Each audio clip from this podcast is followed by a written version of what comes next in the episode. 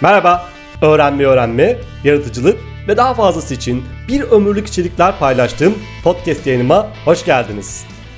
Yeni bölüm başlıyor. Bir baba olarak çocuğumun geleceğin dünyasına hazır olmasını çok önemsiyorum. Geleceğin dünyası. Nasıl bir şey ki o? Açıkçası benim çok fazla fikrim yok. Yani aslında 3-5 yıllık yakın gelecek için bir şeyler söyleyebilirim. Ancak biraz daha uzak bir gelecek. Mesela 10 yıl sonrası bile söz konusu olduğunda söyleyebilecek pek fazla şey bulamıyorum kendi adıma. Bütün o fütüristik açıklamalar, yapay zekaya dair tahmin ve beklentiler filan çok az şey ifade ediyor benim için. Üstelik itiraf etmek gerekirse gelecek beklentilerim pek de iyimser değil. Ve sanki çocuklarımızı zor ve gittikçe daha da zorlaşacak bir dünyaya hazırlamamız gerekecekmiş gibi geliyor. Çocuklarımızı zor bir dünyaya hazırlamak ve bunun için bazı yetkinlikler geliştirmeleri konusunda onlara destek olmak için neler yapabiliriz? Mesela onların daha yaratıcı olmalarını sağlayabiliriz. Daha önce çocukların hayal gücü ve yaratıcılığını artırmak için neler yapabileceğimizle ilgili paylaşımlar yapmıştım. Bugün ise bu konuyu biraz daha derinleştireceğim. Yarının zorlu dünyasında daha yaratıcı olması için çocuklarımız hangi özellikleri geliştirmeli? Hazırsan hadi gel bu çok önemli soru üzerine hep beraber düşünelim. Ve yarının zorlu dünyasında çocukların daha yaratıcı olması için geliştirmeleri gereken özelliklere bir bakalım.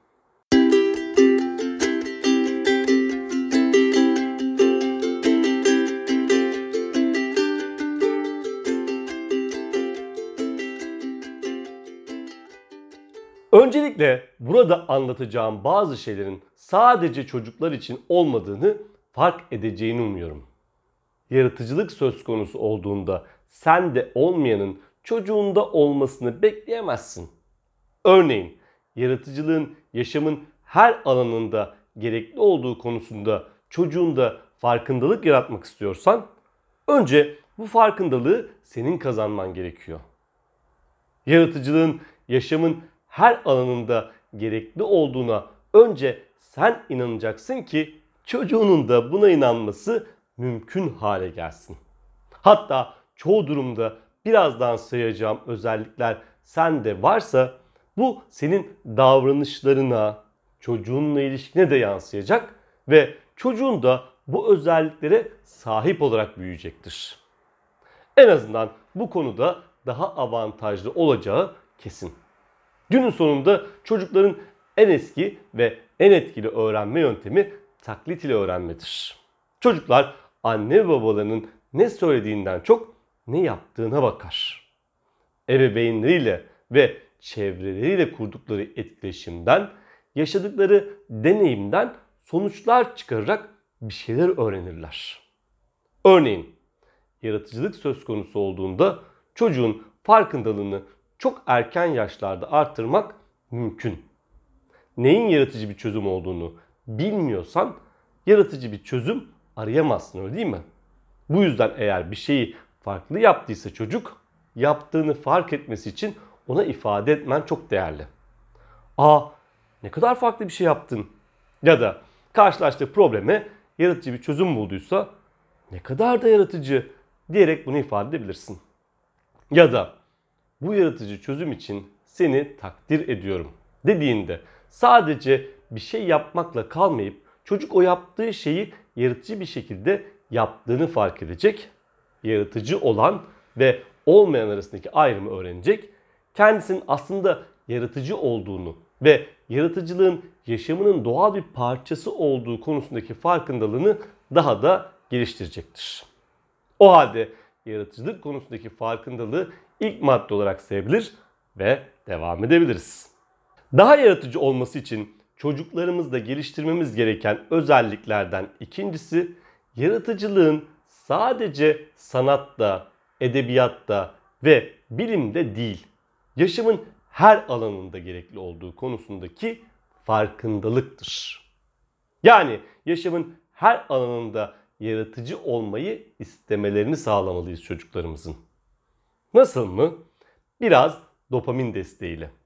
Bir problem çözdüğümüzde, bir şeyi başardığımızda, bir şeyleri yapabildiğimizi gördüğümüzde beynimiz dopamin salgılar. Ve dopamin beynimiz için hadi gene yap anlamına gelir. Bir problemle karşılaştığında çocuğa o problemi çözmesi için alan açmayı, zaman tanımayı, ihtiyacı olan sabrı göstermeyi ve eğer gerekliyse başardım ve yapabildim duygusunu yaşamasını engellemeyecek kadar onu desteklemeyi öneriyorum. Ancak problem çözebilmek ya da başardım diyebilmek tek başına yeterli değil. Problem bir şekilde çözülmüş olabilir. Ama bu yaratıcı ve yenilikçi bir şekilde çözüldüğü anlamına gelmez. Bu yüzden problem çözme sürecinde alternatif yollar keşfetmeyi teşvik etmek, başka ne yapabileceğini sorgulamasını sağlamak ve hepsinden öte denediği alternatif çözümlerin sonuçlarını değerlendirmesini yani deneyimden öğrenmesini sağlamak çocuğun problem çözebilme becerisi için çok önemli. Diyelim ki elindeki oyuncağını zorla almaya çalışan bir arkadaş bir çocuk için bence yeterince büyük bir problem olabilir. En azından benim 4 yaşındaki kızım için bu böyle. Böyle bir durumda çocuk ağlayarak anne ve babasının yanına gelebilir. Diğer çocuğun elinden zorla oyuncağını geri almaya çalışabilir. Bağırabilir, kızabilir, hatta diğer çocuğu itebilir. Ve kendi haline bırakıldığında çocuk için çözüm seçenekleri bunlardan ibaret olabilir. Burada seçenekleri çoğaltmak, başka alternatifler aramak konusunda sorular sormak yaratıcılığı tetikleyecektir. Ama elbette çocuğun ne hissettiğini, nasıl hissettiğini, ne yaşadığını, orada o anda ne olup bittiğini tam olarak anladıktan sonra. Çünkü çözmeye çalıştığı problem oyuncağı paylaşmak olmayabilir. Belki de problemi o oyuncağı arkadaşının zorla alması değil de birlikte oynamak isterken arkadaşının birlikte oynamayı reddetmesi olabilir. Yoksa o oyuncak belki de umurunda bile değildir. Aslında burada problem çözme basamakları devreye giriyor.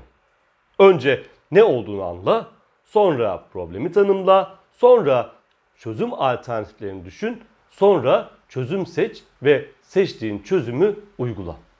En son olarak da uyguladığın çözümün işe yarayıp yaramadığını test et. Problemin ve çocuğun ihtiyacının ne olduğunu anladıktan sonra eğer ihtiyacı varsa çözüm alternatifleri üretmek konusunda ona bazı sorular sorabilirsin. Başka ne yapabilirsin? Oyuncağını almak için ona ne söyleyebilirsin? Acaba ikinizin de bu oyuncakla oynaması mümkün mü? Ne yaparsan birlikte oynayabilirsiniz. Sorular elbette çoğaltılabilir ve çoğaltılmalı da. Çünkü sorular çocuklarımızın daha yaratıcı olması için geliştirmesi gereken üçüncü özellik olan özgürce ve esnek bir şekilde düşünmeyi geliştiriyor. Çocuğun özgürce sorular sorabilmesi yaratıcı düşünme kaslarını geliştirecektir.